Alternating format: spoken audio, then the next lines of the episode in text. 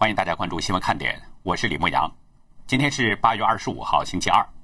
美中经贸高层昨晚进行了通话，从美方的声明以及中共的一系列动作可以看出，美国已经是在针对中共的根本问题了。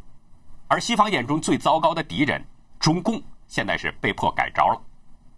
昨晚，美中经贸高层终于进行了会谈。美国贸易代表莱特希泽、财政部长马努钦与中共副总理刘鹤对第一阶段的贸易协议进行了讨论。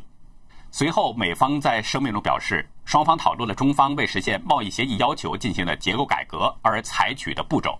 这些改革将确保中共加强对知识产权的保护，消除对美国公司在金融服务和农业领域的障碍，并消除强制性技术转让。声明表示，双方还讨论了中方大量购买美国产品。以及执行这份协议在未来所需采取的行动。最后还表示，双方都看到了协议有所进展，也致力于采取必要步骤，确保协议成功。中共商务部的声明呢，那就比较简单了，仅仅是说双方进行了具有建设性的对话等等。我们仔细观察美方的这份声明内容，会发现美国的要求似乎有了一点变化，还讨论了购买美国产品。这一个“孩子”已经就透露出中方购买美国产品被放在了次要位置，而中方进行结构改革采取什么样的步骤，这个问题已经成了主要问题。对这个变化呢，有港媒认为是美方提高了要价，可以这么说。但是我觉得这不仅仅是美方提高要价的问题，而是美国可能不再采取切香肠的方式，一步步的达到目的。现在美方的策略是一竿子插到底。今年一月十五号，美中双方签署了第一阶段的贸易协议。顾名思义，第一阶段协议那就意味着还有第二阶段协议，或者还有第三、第四阶段协议。美国签这份协议的时候呢，川普政府当时还希望北京能够一步一步的满足美国的要求，最终实现公平互惠的贸易。美国当时提出了七大要求，其中重要的一项就是中方必须进行结构性的改革。结构性的问题，这是美中之间所有贸易失衡等问题的一个根源。但是，改变结构性的问题，又要动刀中共的经济基础。我们知道，中共大部分的经济来源是中共国企。如果改变结构性的问题，那么中共的国企就要被动刀。而中共国企失去了政策倾斜的话，很快就会死去。那么，失去了经济来源，中共的政权也就要完蛋了。动刀中共的经济基础，所以中共自然反应就会大。比如去年五月，草拟的协议已经几乎要达成了，但是在最后一刻还是被北京给推翻了。正因如此，美方才同意用切香肠的方式一步步走。美方认为呢，切下一段是一段，一段一段的来，早晚有切完的一天。不过随后发生的中共掩盖疫情，导致病毒进入并重创美国，期间中共的一批批外交战狼还向美国甩锅，污蔑美军传播病毒等等。再加上美方反复劝说中南海不要掐死香港，但北京置若罔闻，在六月三十号强行实施了港版国安法。中共的表现已经让美国看到了问题的实质。中共所有的妥协让步都是缓兵之计，他是不会进行结构性改革的。他的所谓的让步妥协，其实就像蛇一样，是在发出攻击前那个身体的盘曲。中共就是想把时间拖得越久越好。拖到美国总统大选尘埃落定，那已经完全看懂了中共。反正中共是不会进行改革它的结构性问题，那又何必还要切香肠呢？切了半天香肠也动不到中共的筋骨，而且他会把压力和危机都转嫁到中国的百姓身上。大陆有十四亿的韭菜，割一茬就可以买很多的美国商品，大不了多割几茬，所以干脆一竿子插到底，直接要求中共改变结构性的问题。不带费唇舌了。其实这就是美国下的最后通牒，不改就脱钩。川普前天对福克斯新闻表示，美国没有必要与中国做生意。他说，假如中共对美国不好，自己肯定会让美中经济脱钩。面对美方的变化，中共也改招了。中共不是听不懂人话，就在川普连续放硬话，美国一竿子插到底之际。中共外交部新派战狼赵立坚非常罕见的放软话了。昨天赵立坚一改往日的强硬的画风，说呢，中美不是非此即彼的关系，没有必要相互排斥，完全可以相互的接力、相互成就。中美理应以合作，而不是脱钩。第一，从赵立坚嘴里说出这种话，这是比较罕见的现象。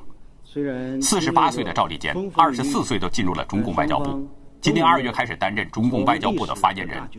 长期研究赵立坚 Twitter 外交的意大利籍汉学家李丽莎对自由亚洲表示，赵立坚是中共战狼外交独一无二的角色，就是说，赵战狼是中共刻意培养的，他对美国放软话可以说稀有难得。昨天，中共总理李克强主持蓝莓合作领导人会议。他承诺将优先向湄公河国家提供疫苗。湄公河国家指的就是老挝、缅甸、泰国、柬埔寨和越南。李克强的这个承诺，咱们先别管他会不会兑现，也别管中国的疫苗是不是毒疫苗，反正现在听着让这几个国家是舒服的。但这是中共在玩刘备摔孩子的把戏，收买人心。与此同时，中共战狼部的部长王毅今天开始了对欧洲五国的访问。《十字架报》表示。中共在欧洲发起了魅力攻势，王毅此行的目的呢，就是要回复中共极度受损的形象。此前，王毅还专程到中越边境去会晤越南外长。王毅当时表示，希望与越方早日找到南海问题上双方均能接受的解决办法。还有上一周，中共外事办主任杨洁篪不顾疫情风险，相继出访韩国和新加坡。杨洁篪表示，希望加强与两国的抗疫合作与经贸往来。中共不仅是在国际上假示友好，在国内也是在塑造体恤民情的这样的亲民形象。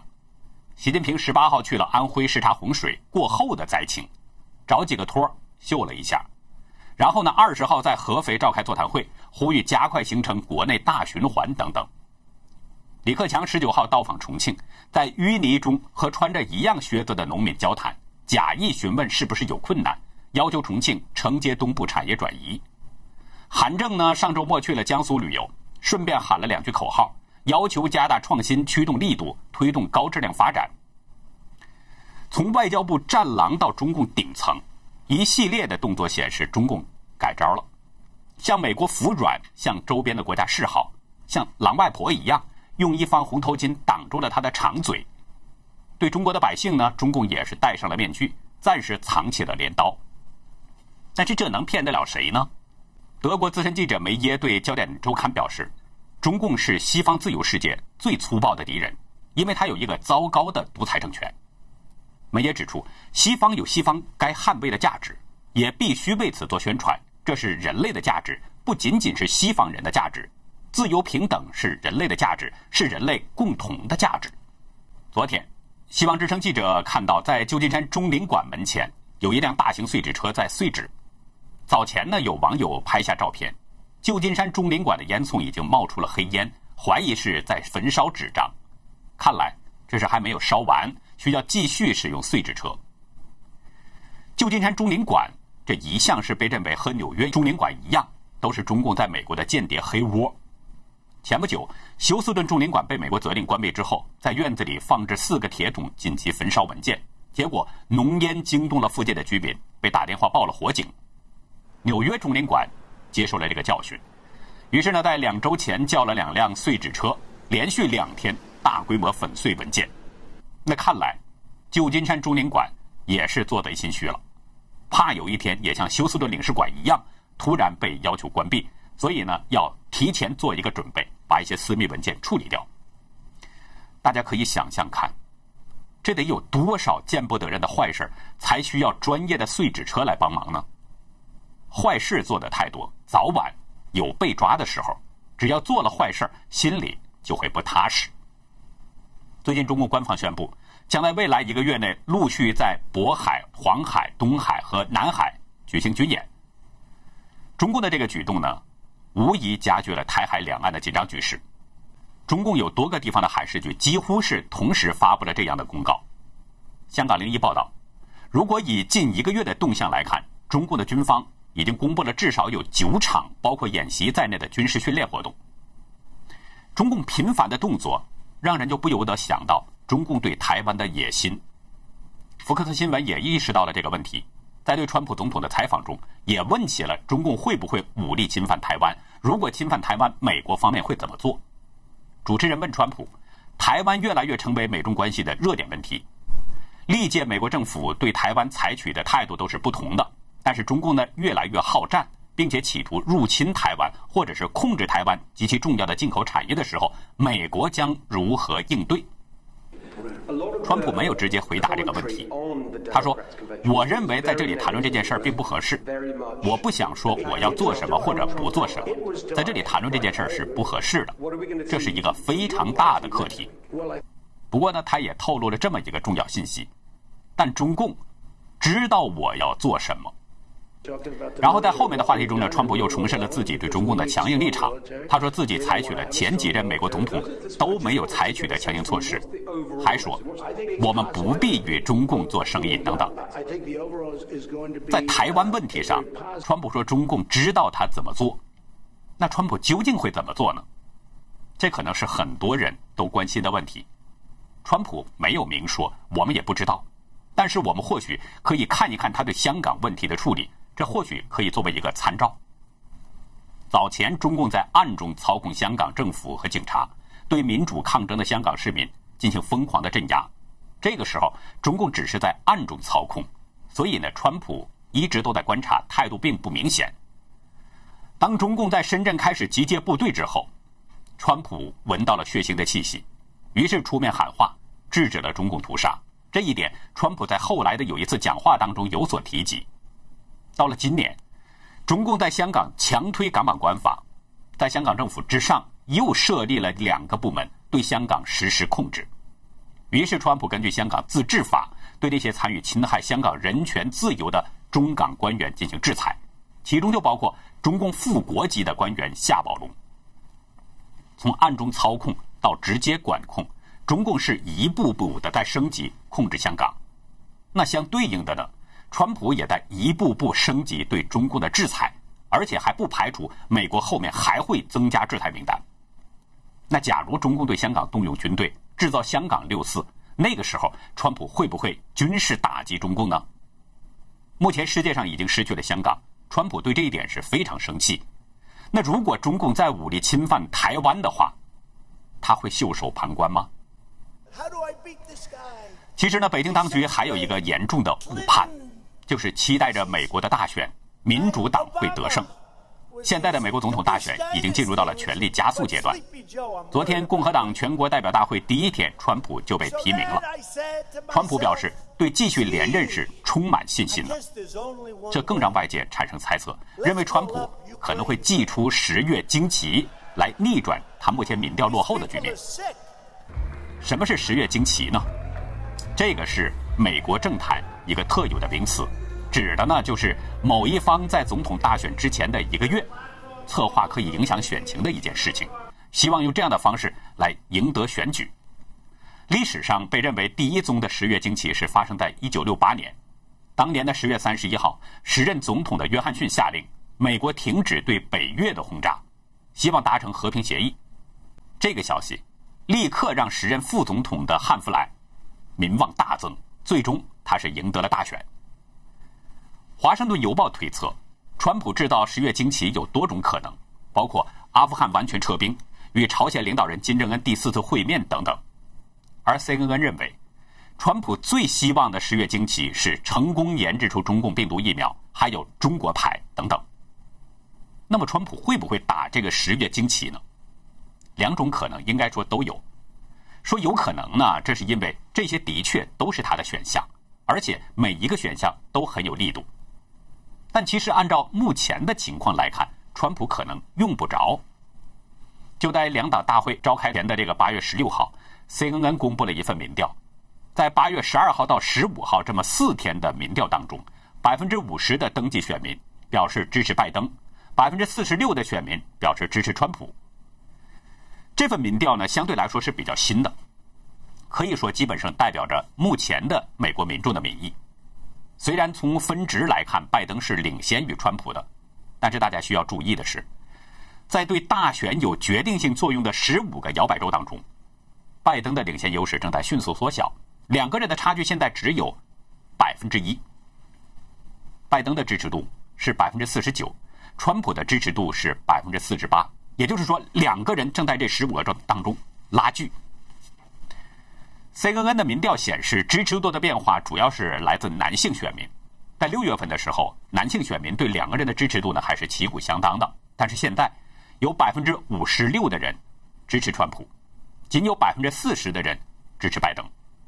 另外，从六月以来，川普也是成功凝聚了共和党人的支持。在六月的民调当中，曾经有百分之八的共和党人或者有共和党倾向的不党派人士表示要支持拜登，但是现在这个数字已经下降到了百分之四。而保守派对川普的支持，那就更不用说了，已经从百分之七十六提高到了百分之八十五。这些表现都说明，川普在选民心中的支持度在回升。但是，川普会不会为了拉动选情，再继续打出十月惊奇呢？我们还需要继续观察。昨天，香港十五岁的女生陈燕林全裸服尸案开始了为期十一天的公开研讯。据说呢，这次研讯将会传召三十多位证人，包括陈燕林的母亲何佩仪和她的同学赵小姐等等。这起反送中期间的最大一桩悬案，受到了公众和传媒的极大关注。早在开庭前一个小时，法庭预留给传媒的三十多个位置就已经全数爆满。负责审理这个案件的法官高伟雄表示，陈燕琳在去年九月十九号开始失踪，可能在十九号到二十二号之间离世。法庭呢将就他的死亡原因、所受的损害等等要做出裁决。不过他表示，法庭没有法律责任裁决民事过失和刑事责任，有关事件需要另交法庭来处理。高伟雄特别提醒陪审团，只需要留心听法庭上的证供，不能到案发现场去查看或者自行调查，也不许在网上搜寻或者讨论有关研讯的报道。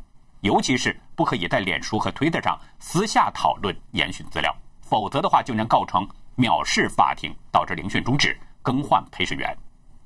昨天法庭呢较早传召了陈燕林的母亲何佩仪、外祖父何润来，还有他的堂姐陈芷君，他们是在一名女警的陪同下步入的法庭。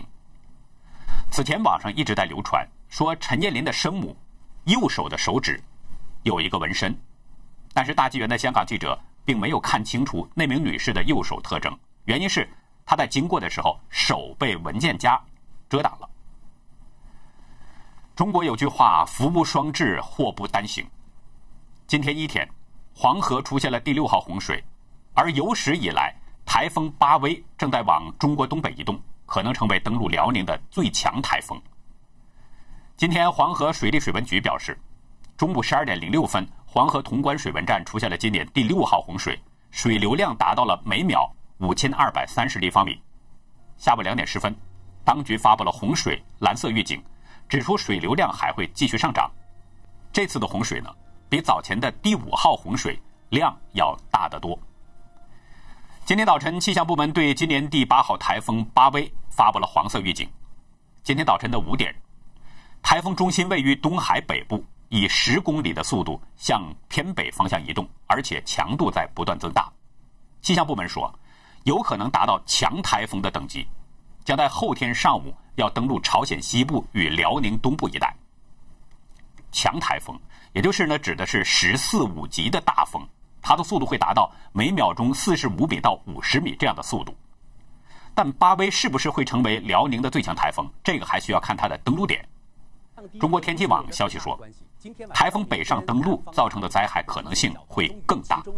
一个是呢，因为北方几乎没有防台风的经验；二是北上台风与冷空气相遇，会出现罕见的强降雨。那这些呢，都需要当地的民众提早未雨绸缪，做好预防。微博中国气象爱好者分析，巴威如果最先是登陆朝鲜的话，那么它的威力呢将会被朝鲜的高山给削弱；如果巴威直接登陆到辽宁，那么它的强度可能会打破纪录。根据历史记载，从1994年以来，先后共有六个台风曾经登陆辽宁。不过，直接登陆辽宁的台风只有1964年的第十号台风海伦，其他的都是第二次或者第三次登陆辽宁。也就是说，这个时候的风力是相对弱了之后才登陆辽宁的。我们希望呢，巴威如果注定要登陆辽宁的话，最好是风力减弱一些，让人们的生命财产少受一些损失，因为中国人太难了。中共近期发起了一个光盘运动，为了响应这个运动呢，各地也是纷纷采取了不同的做法。比如从本周开始，上海的公务员开始吃半份菜和豆渣饼。我们知道中共向来喜欢作秀，这些做法存在着一定的作秀成分。但是如果您了解了中国农作物的生长情况，可能这个看法也会变。眼下马上就要到秋收季节了，各种旱田作物该成熟了，但是因为今年。南方的雨量多，二十七个省份都发生了洪涝灾害，农作物的生长受到了严重的伤害。昨天的一位网友转给我一段视频，是一位山东朋友前天拍摄的玉米地的画面，什么都不说，大家自己看。看这玉米全部落死了，放的才这么久，还没结粒儿。一片从视频中看，大片的玉米几乎已经绝收了。大家知道，山东是中国的粮食主产区，可是它并不是洪水的主要灾害区。但是这里的庄稼却是这个样子。我不知道后面还会不会有什么其他的天灾。仅就这些，已经够中国百姓们受的了。昨天呢，我们在节目中提到了美国大选，民主党是力主要求邮寄投票，理由是疫情严重，不方便到投票站投票。真是这样吗？欢迎大家加入会员，了解更多内容。以上就是今天节目的内容。如果您喜欢新闻看点，请别忘记点赞订阅，欢迎分享给您周围的亲人和朋友。感谢您的收看，再会。